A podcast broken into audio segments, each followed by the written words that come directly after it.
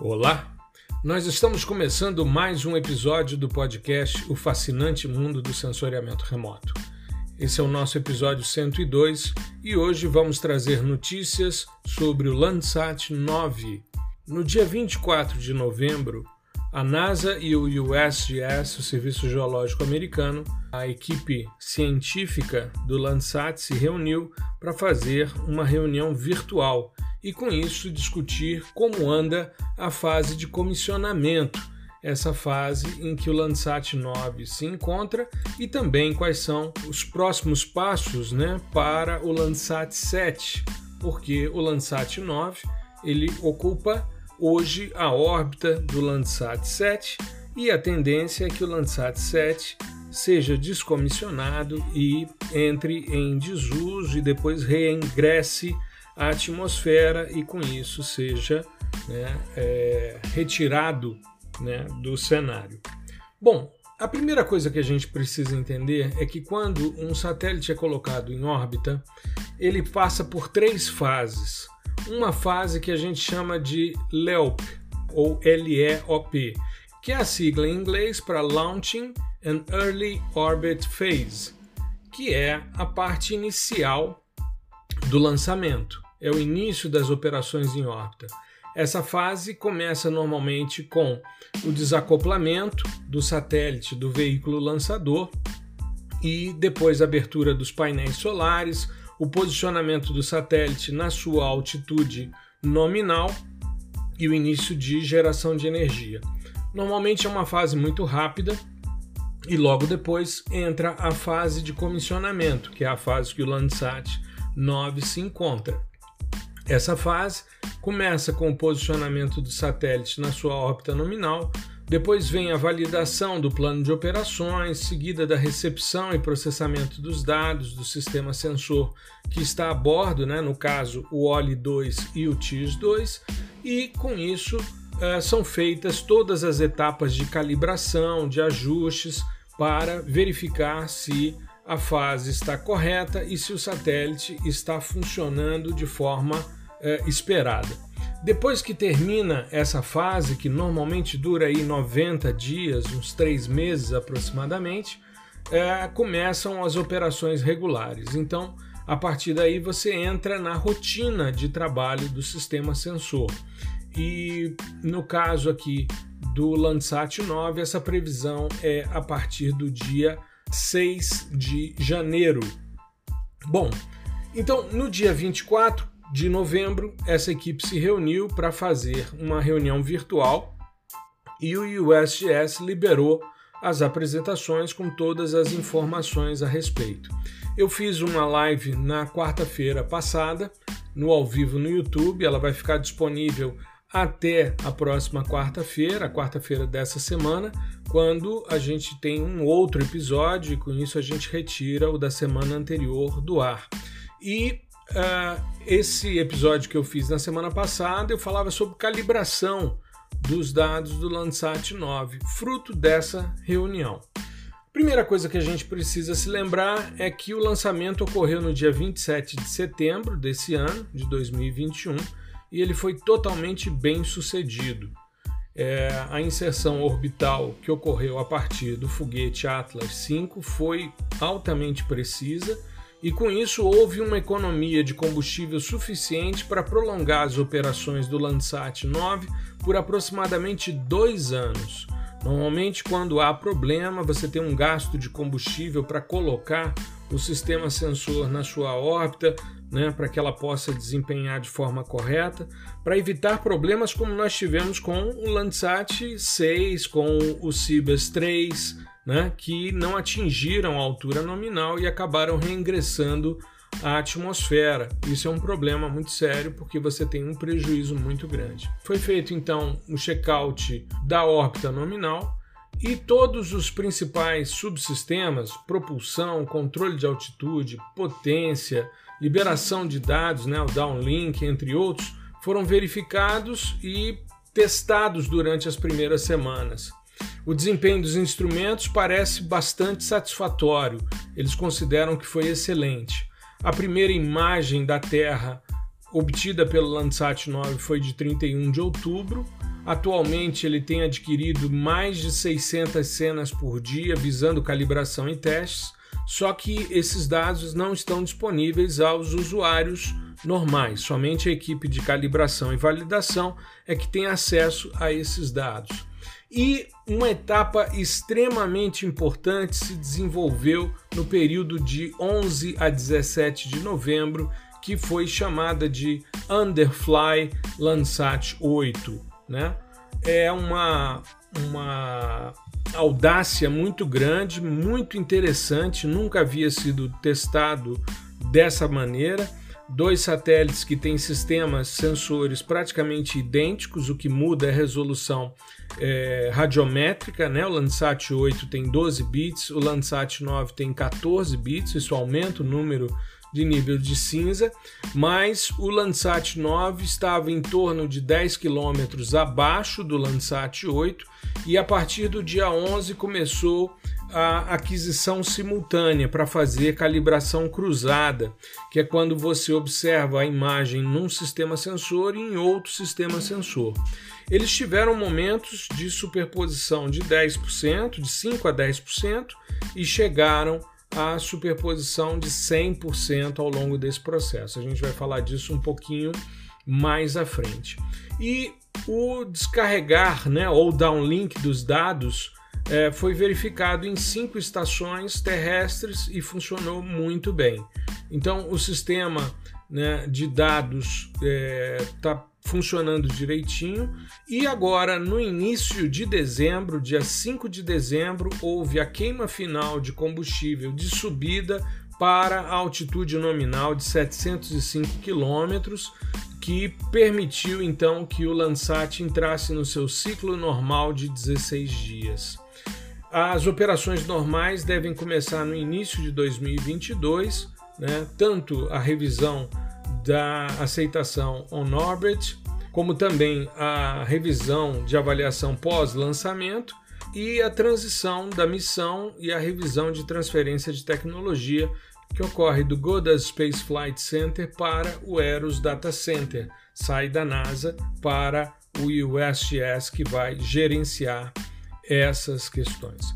Lembrando que o Landsat nove, né, que foi colocado em órbita no dia vinte e sete, logo após o momento do lançamento, cerca de quatro minutos após o lançamento, há o desacoplamento do, do satélite Atlas, depois fica só um módulo Centauro levando o sistema sensor, é solta a carenagem e uma hora e vinte depois o Landsat foi desacoplado desse veículo propulsor e chegou à sua órbita nominal. No caso, seguindo a órbita do Landsat sete, que havia sido rebaixado para que ele pudesse ser colocado ali.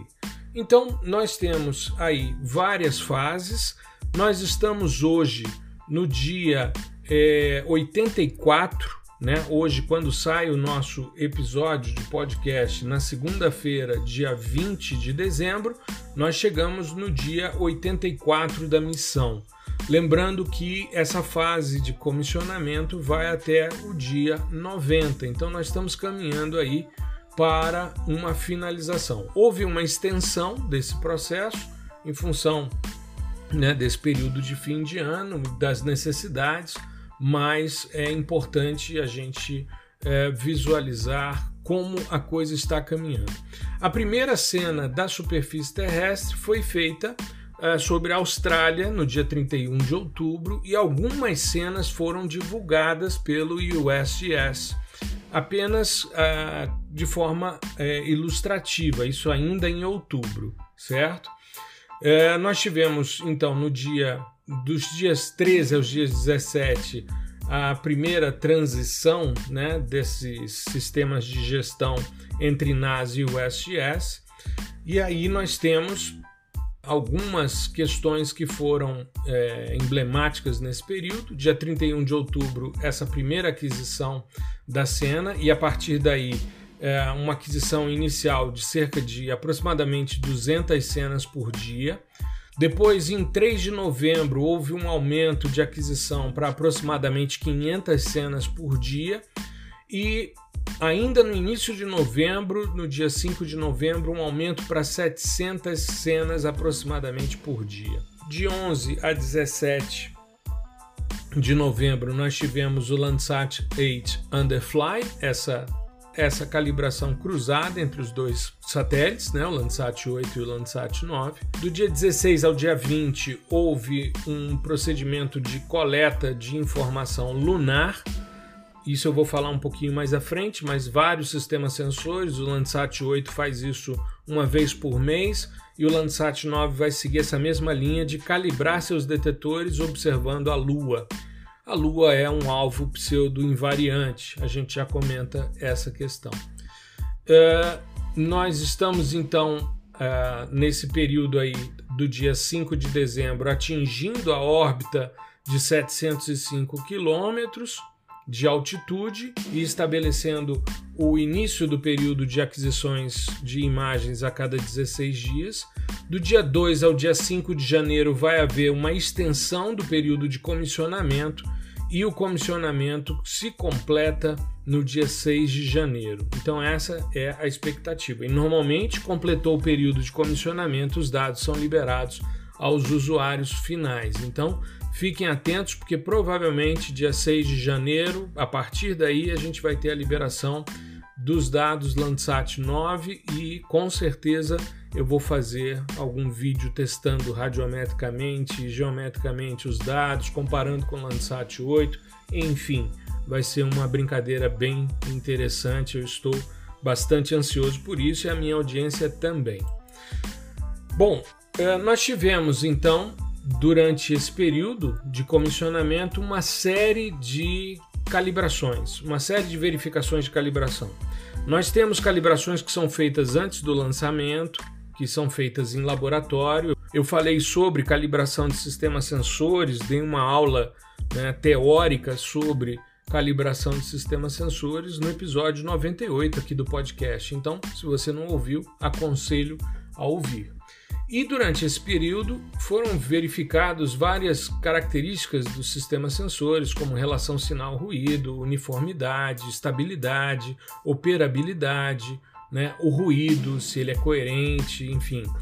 A relação de calibração entre os detetores, a calibração absoluta, a resposta de calibração não linear, as calibrações vicárias, né? Com dados de campo, com várias equipes em vários é, sítios, né, de verificação instrumentada, e a calibração cruzada, tanto esse período de underfly com os dados Landsat, ou seja, aquisição simultânea, como também a verificação com os dados Sentinel dois, que são dados que têm uma certa similaridade, apesar de É, bandas mais específicas como Red Edge e outras, mas é possível verificar a qualidade dos dados a partir dessa integração, até porque existe um produto de integração Landsat Sentinel.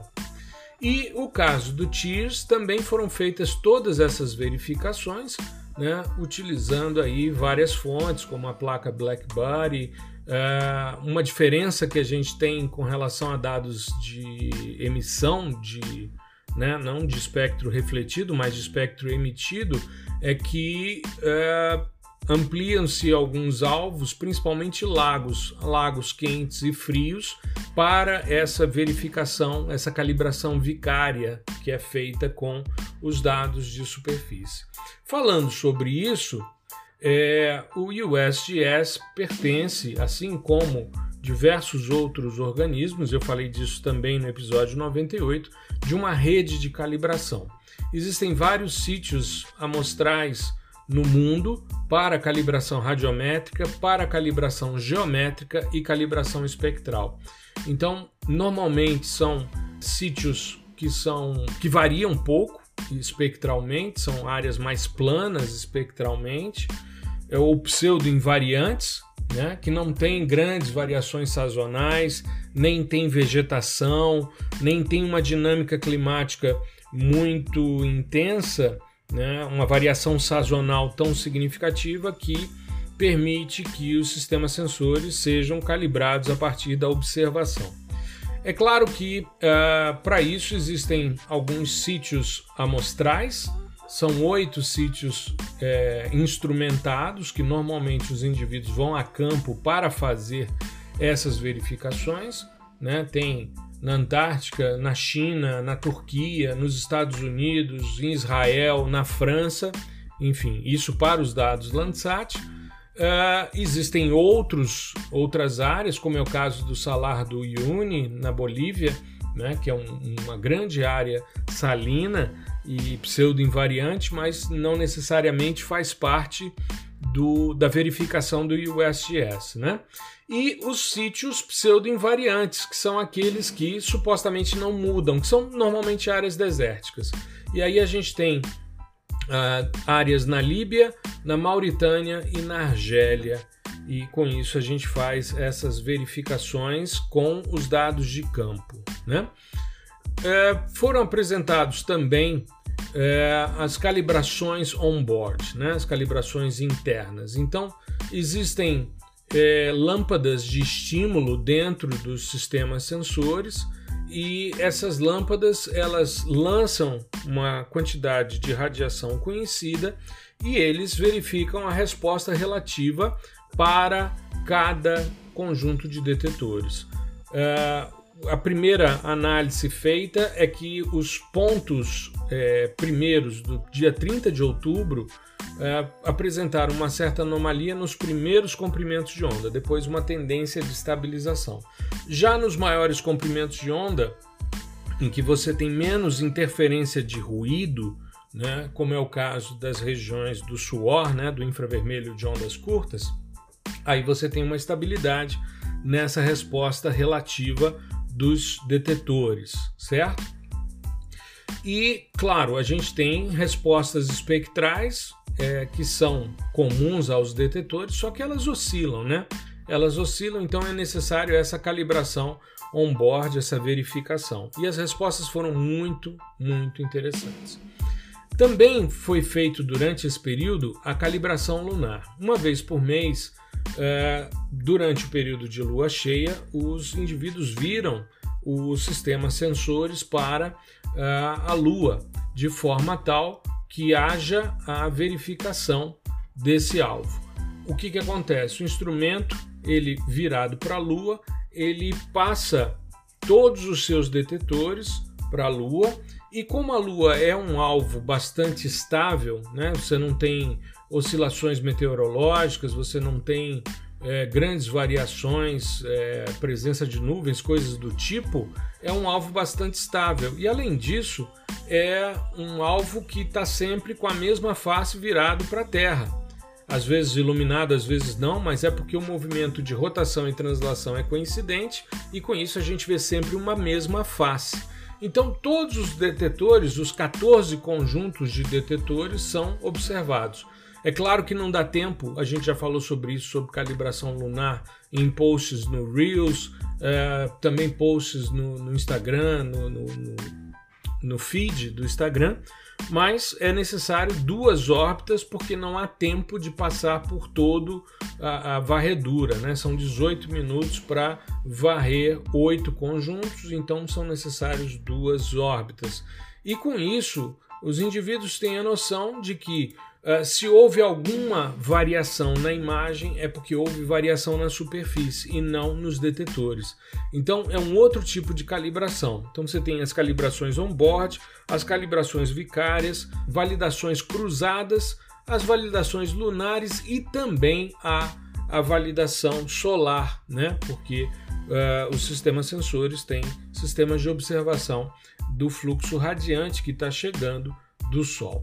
Então, é, tanto Landsat oito como Landsat nove fazem esse imageamento lunar, e foi apresentado esse imageamento, eu cheguei a mostrar isso num post na semana passada no feed do Instagram e nas demais redes, como também os dados do T I S dois, né, que é o sistema termal do Landsat nove. Né? A mesma relação, ou seja, aquilo que o Landsat oito está vendo, o Landsat nove também está vendo. Ah, foi feita também uma análise das eh, calibrações eh, de resposta é, normalizada do TIRS dois para as bandas, tanto banda dez como banda onze, e algumas anomalias, algumas, alguns outliers foram percebidos, uh, e isso em função da temperatura, né, mudança de temperatura desse corpo negro, essa placa BlackBody, que é utilizada para calibração, bem como a temperatura do telescópio, e algumas atualizações de calibração são necessárias nesse período. E é por isso que ficam aí em torno de três meses testando os dados e verificando se está tudo certo. Foi visto, por exemplo, um, uma determinada anomalia que foi percebida na banda do azul, na faixa do azul, mas isso em função de ganhos relativos, né, após a coleta de dados do difusor, é possível corrigir isso com mais facilidade. Assim como também a utilização de é, lookup tables, né, ou tabelas de consulta intermediária, utilizando dados que foram coletados antes do lançamento, essas avaliações que são feitas em laboratório antes da etapa se colocar o sistema sensor em órbita, e com isso foram feitas correções para essas faixas também no termal, isso para a banda dez e também para a banda onze, ou seja, tem uma equipe de calibração e de validação ajustando as questões. Uma outra questão que também foi analisada foi o aspecto geométrico, né? Porque a imagem do TIRS dois ela está contida dentro do campo de visada do O L I dois. O O L I dois é mais amplo e o TIRS dois ele faz campos de visadas menores, mas a integração de três campos de visada permite a formação de um campo de visada maior correspondente à imagem do O L I dois. E como a gente tem no O L I do Landsat oito e no TIRS do Landsat oito, os dados TIRS são coletados em cem metros de resolução espacial e são reamostrados para trinta metros para poder casar as informações. É, essa era uma etapa também que havia é, alguma preocupação com a necessidade de reposicionamento do espelho para a seleção da cena, mas isso não foi necessário porque a imagem está geometricamente correta. Então, é, isso trouxe um alívio muito grande. A grande é, vedete desse, dessa reunião foram os dados underfly, image to image, né? Ou uh, o underfly é, do Landsat oito, ou seja, voar abaixo do Landsat oito, colocar o Landsat nove abaixo e permitir, em alguns momentos, superposições as mais variadas. Começou com dez por cento de superposição no dia doze, depois caminhando aí para em torno de cinquenta por cento de superposição no lado oeste, isso no dia treze. Depois, no dia quatorze, cem por cento de overlap, então as imagens cem por cento coincidentes. No dia quinze, cinquenta por cento de overlap, só que agora no lado leste. E também a utilização de dados de campo, né, para fazer a calibração vicária. Então, ao mesmo tempo que os dados estavam sendo coletados, tinham equipes de campo nos Estados Unidos, no Canadá, na Austrália, na Índia e na Indonésia, coletando os dados em pontos específicos e fazendo as verificações.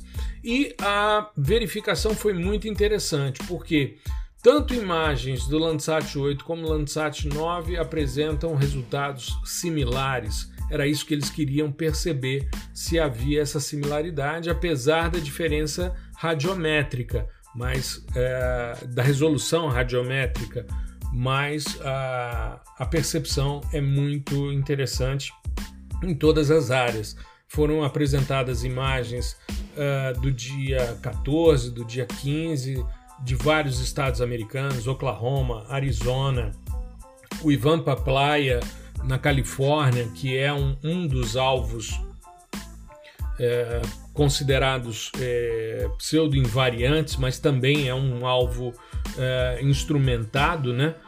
E eu comentei na, na live no, no YouTube que quando a gente trabalha com dados hiperespectrais, tem uma calibração que a gente faz quando a gente quer ver a correção dos dados de radiância né, para reflectância, mas sem a correção atmosférica. E é um método chamado flat field, ou campo plano. E os estudantes normalmente acham que essa planitude, né, ou esse campo plano, é uma questão topográfica, e não é, é radiométrica. Então é uma área estável, sob o ponto de vista radiométrico, normalmente uma área muito branca, né? Uma área que se destaca. E isso foi visto, por exemplo, em Railroad Valley, né? Em Nevada e vários outros sítios nos Estados Unidos, no Canadá e em outros países que participaram dessa campanha de calibração cruzada, a underfly entre Landsat oito e nove. Dados tanto do O L I dois como do T I R S dois mostram essa calibração com muita eficiência.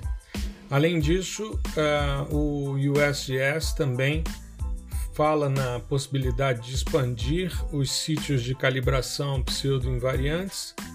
E atualmente é, eles têm aí disponíveis para avaliar essa questão da calibração é, algo em torno de mais de oitocentas cenas que foram obtidas simultaneamente. Com relação aos planos ainda de calibração, ainda haverá múltiplas versões do arquivo de parâmetros de calibração, que tem a sigla, né, em inglês de C P F, que é Calibration Parameters File, antes da liberação final dos dados. O C P F, esse, esse arquivo final, está programado para o final do ano.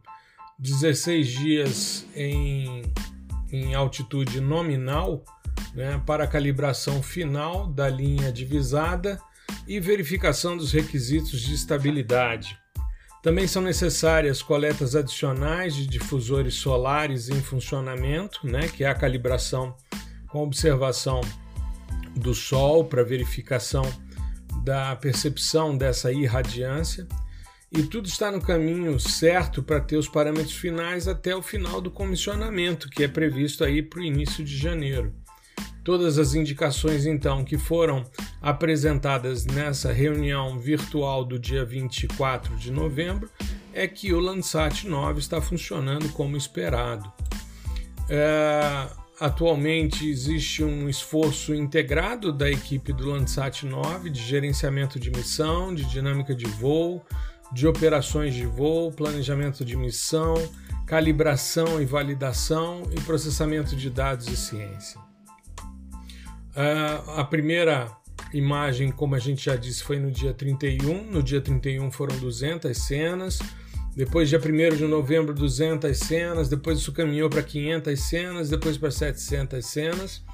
E atualmente é, não se excede o limite de setecentas e quarenta cenas por dia, né?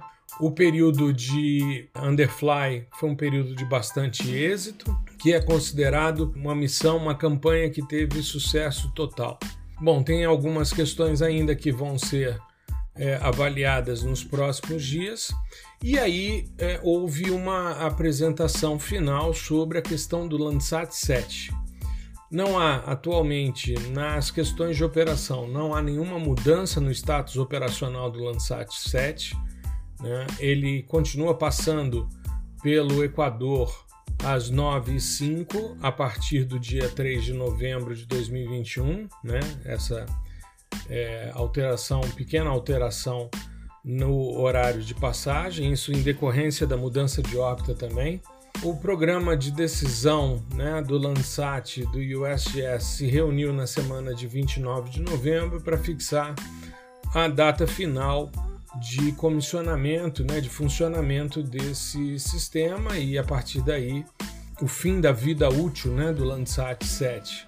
E havia sido comunicado anteriormente que, após a entrada em funcionamento do Landsat nove, o Landsat sete deixaria de funcionar, né? Mas a descida de órbita que foi planejada e ela está sendo organizada até abril de dois mil e vinte e dois, isso vai exigir também um pouco mais de tempo, né?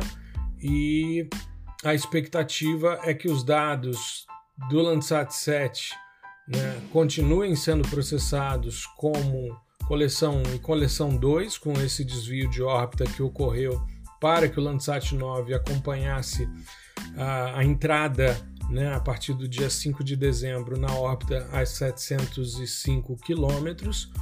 E aconteceu um fato muito interessante no dia vinte e três de novembro, justamente com o Landsat sete.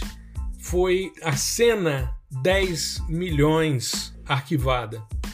Então, a décima milionésima cena do, da série Landsat, desde que ela foi uh, iniciada em mil novecentos e setenta e dois, o U S G S registrou dez milhões de cenas arquivadas. E é justamente uma cena do Landsat sete da região do, do Mar Morto, em Israel, né? Mostrando a redução ao longo do tempo. O que eles divulgaram foi um vídeo, isso foi divulgado na quarta-feira à noite pelo U S G S, o programa Landsat do U S G S divulgou esse vídeo.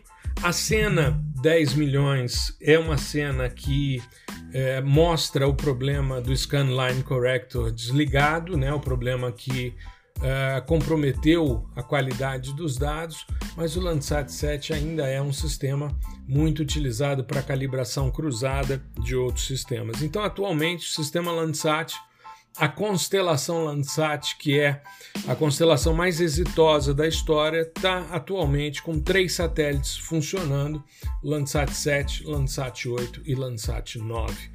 Vida longa a essa constelação e que nós tenhamos aí muitos e muitos sistemas sensores para continuar essa jornada que nesse próximo ano de dois mil e vinte e dois completa cinquenta anos. Tá legal?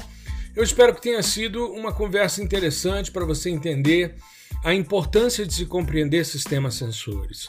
Cada vez mais eu percebo como a minha audiência é, tem interesse por imagens de satélites, mas conhece pouco sobre sistemas sensores. E é importante essa compreensão para que a gente possa cada vez tirar mais proveito dos dados e trabalhar com muito mais eficiência. Tá certo? Eu tenho para desejar a você, porque nessa semana nós temos o Natal, a comemoração do Natal, né? Agora no fim de semana, no dia de vinte e quatro para vinte e cinco, né? vinte e quatro, véspera de Natal. Isso, o nosso episódio está indo ao ar dia vinte. O Natal é de sexta para sábado, né?